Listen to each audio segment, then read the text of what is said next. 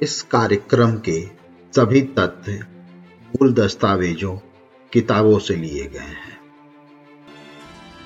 कुलबेली में आपका स्वागत है।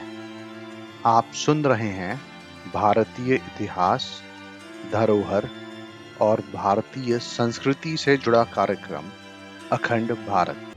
भारत की आज़ादी की कहानी के चौथे एपिसोड में आप अंग्रेज़ों के छल कपट की कहानी सुनेंगे। कैसे अंग्रेज़ों ने भारत के उद्योग धंधों को नष्ट किया। आप सुनेंगे कि कैसे अंग्रेज़ों ने दिल्ली पे अपना अधिकार जमाया। कैसे अंग्रेज़ों ने मराठों को कमज़ोर किया। अभी तक आपने सुना, सत्रहवीं शताब्दी के शुरू में अंग्रेज़ी ईस्ट इंडिया कंपनी भारत में व्यापार करने के लिए आई। धीरे धीरे उन्हें भारत के कमजोरियों का पता चलता गया और फूट डालो राज करो की नीति चला के अंग्रेज़ों ने भारत में अपना आधिपत्य जमाना शुरू कर दिया। सन 1765 में अंग्रेज़ों ने शाह आलम को 26 लाख रुपए देकर बिहार, बंगाल और उड़ीसा की दीवानी और माल गुजारी वसूल करने का अधिकार ले लिया। उधर अफगानों और मराठों के पानीपत की लड़ाई के बाद मराठे कमज़ोर पड़ गए। अब सुनते हैं आगे। दिल्ली के बादशाह शाह आलम के समय तक अंग्रेज़ अपने को बादशाह की प्रजा कहा करते थे। गवर्नर जनरल की मुहर पर भी दिल्ली सम्राट का विशेष सेवक शब्द लिखे रहते थे। जब भी कोई अंग्रेज़ अफसर चाहे वो गवर्नर जनरल खुद क्यों ना हो, शाह आलम के दरबार में जाते तो अदब के साथ खड़े होते और उन्हें भेंट देते। सन 1785 में महाराजा माधवराव सिंधिया ने दिल्ली पर अपना प्रभाव जमा लिया था। मुगल सम्राट के सारे अधिकार माधवराव सिंधिया के पास आ गए थे और इसके बदले शाह आलम को केवल छह लाख रुपए सालाना दिए जाने लगे।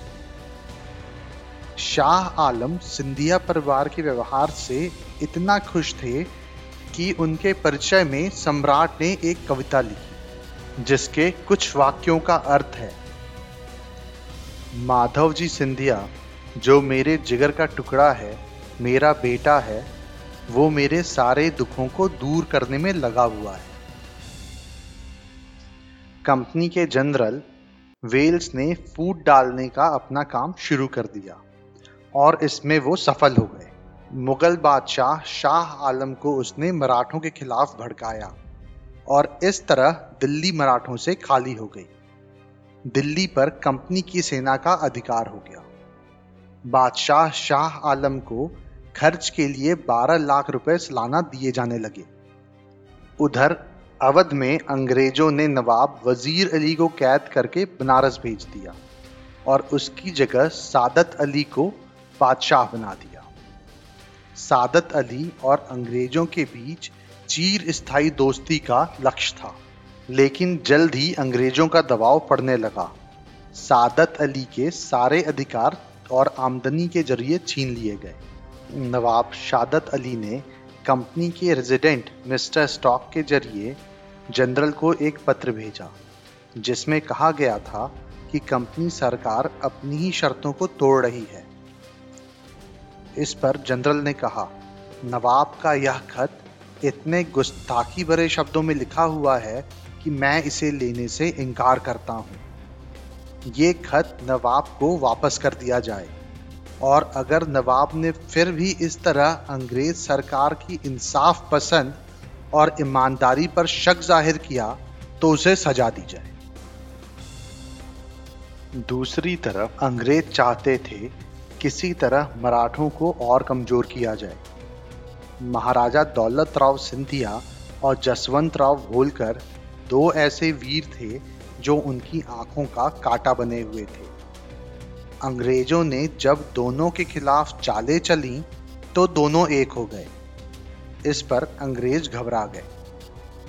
उन्होंने पहले दौलत राव सिंधिया से संधि की और ताप्ती और चंबल के बीच में सिंधिया ने जो इलाका जीता था, वो उनका ही मान लिया गया। चंबल नदी महाराज सिंधिया के राज्य की सीमा मान ली गई। इसी तरह जसवंत राव होलकर से भी संधि कर ली गई। ताप्ती और गोदावरी के दक्षिण का सारा इलाका होलकर को वापस दे दिया गया। दक्षिण भारत में एक वीर जाति थी, पिंडारी। अंग्रेज़ इतिहास लेखकों ने वीर पिंडारियों के चरित्र पर अनेक झूठे इल्ज़ाम लगाए। उन्हें डाकू और लुटेरा कहकर बदनाम किया गया। लेकिन सच्चाई ये है कि पिंडारी दक्षिण भारत के राजाओं के सेवा में सवार हुआ करते थे। उनके पास अपने घोड़े होते थे। नसरू खां पिंडारी शिवाजी का एक विश्वस्त जमादार था।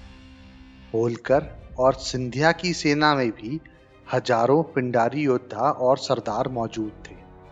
हीरा पिंडारी और बुरहान खां पिंडारी माधोजी सिंधिया के दो विश्वस्त योग्य सेनापति थे। दौलत राम सिंधिया की सेना में भी सरदार चीलो खां और करीम खां पिंडारी थे, जिन्हें नवाब की उपाधि मिली हुई थी। होलकर राज्य में रहने वाले पिंडारियों को होलकर शाही और सिंधिया राज्य में रहने वाले पिंडारियों को सिंधिया शाही कह, कहा जाता था। हेस्टिंग्स ने मराठों की ताकत को कम करने के लिए पिंडारियों को नष्ट करने का निर्णय लिया। अंग्रेज़ों ने उन्हें लुटेरा और डाकू कहा। उनमें फूट फैला दी और इस तरह आपसी झगड़ों में उलझाकर पिंडारियों को खत्म कर दिया गया। दिल्ली में शाह आलम की मृत्यु के बाद उसका बेटा अकबर शाह गद्दी पर बैठा। पर जैसा कि अंग्रेज़ों की नीति थी। उन्होंने उससे जो वादे किए थे, उन्हें पूरा करने से वो मुकर गए। अकबर शाह ने अपनी शिकायतों को इंग्लैंड के दरबार में पहुँचाने के लिए राजा राम मोहन राय को भेजा, पर वहाँ उनकी कोई सुनवाई नहीं हुई। अंग्रेज़ों का प्रभाव बराबर बढ़ रहा था। कंपनी ने मार्क्वेस ऑफ़ हेस्टिंग्स को कंपनी का गवर्नर जनरल नियुक्त किया।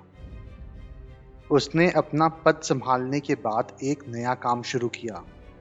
भारत के उद्योग धंधों को नष्ट करना और भारत के धन से इंग्लिश संस्थान के उद्योग धंधों को बढ़ाना।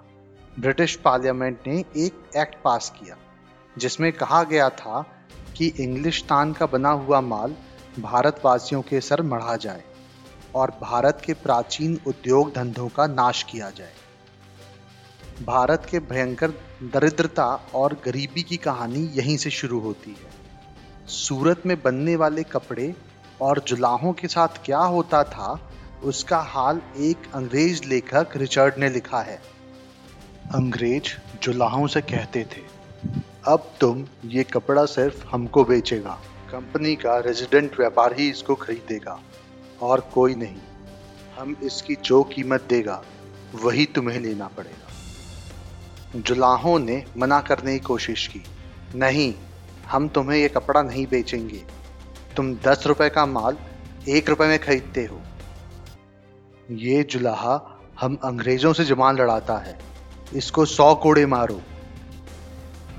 जुलाहों से इतनी ज़बरदस्ती की जाती थी, इतनी सजाएँ दी जाती थी कि ना जाने कितने जुलाहों ने अपना पेशा छोड़ दिया। पर उन्हें पेशा छोड़ने से भी रोका जाता था। बंगाल में भी इसी तरह के जुर्म जुलाहों पर हो रहे थे। उनके सर इतना काम मढ़ा जाता था जो वो नहीं कर पाते थे। इसलिए उनका माल और सामान लेकर उसी जगह नीलाम कर दिया जाता था। कच्चे रेशम के धागे लपेटने वालों पर इतना जुल्म किया जाता था कि कई जुलाहों ने उन जुल्मों से तंग आकर हाथों के अंगूठे तक काट लिए, जिससे रेशम का धागा न बनाना पड़े। धीरे धीरे भारत का कागज़ उद्योग, चीनी उद्योग, भारतीय जहाज़ रानी उद्योग आदि सभी नष्ट हो गए। ईस्ट इंडिया कंपनी और अंग्रेज़ सरकार की कोशिशों का ये फल निकला कि भारत संसार का एक गरीब देश बनकर रह गया। भारत के प्राचीन उद्योग केवल इतिहास की बात बनकर रह गए। हेस्टिंग्स ने जहाँ भारत के उद्योग नष्ट किए, दौलत को लूटा, वहीं ब्रिटिश साम्राज्य बढ़ाने में उसकी भूमिका बराबर बढ़ रही थी। वो मराठों की ताकत को खत्म करने के लिए आगे बढ़ा। उस समय पूना में बाजीराव पेशवा का शासन था। अंग्रेज़ों ने दोस्ती के नाम पर उससे धोखा किया और युद्ध का बहाना ढूँढने लगे। 30 अक्टूबर 1817 को अंग्रेज़ों की सेना ने पूना के पास डेरा डाल दिया। मराठों ने समझ लिया था कि अंग्रेज़ अब तक दोस्ती की जो बातें कर रहे थे, वो सब झूठ थी। वो तो युद्ध ही करना चाहते थे।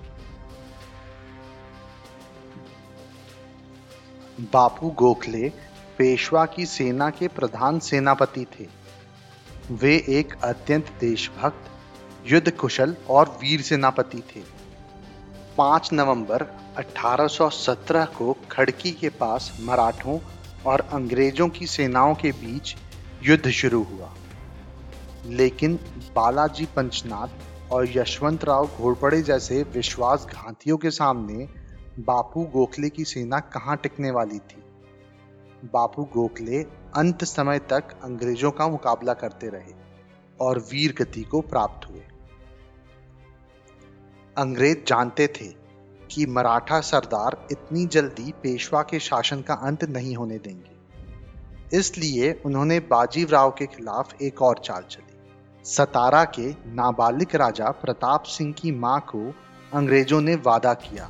उसके बाद पूरे मराठा साम्राज्य के वास्तविक अधिकारी के रूप में ऐलान जारी कर दिया।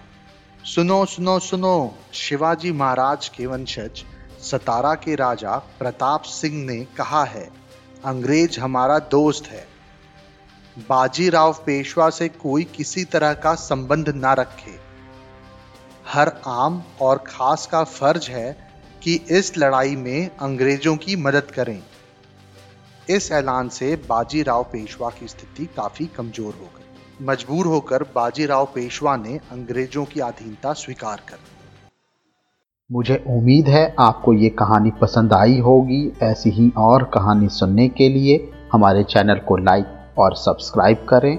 इस कहानी को ज़्यादा से ज़्यादा शेयर करें। जल्द ही मिलते हैं एक और नई कहानी या किस्से के साथ। तब तक के लिए धन्यवाद।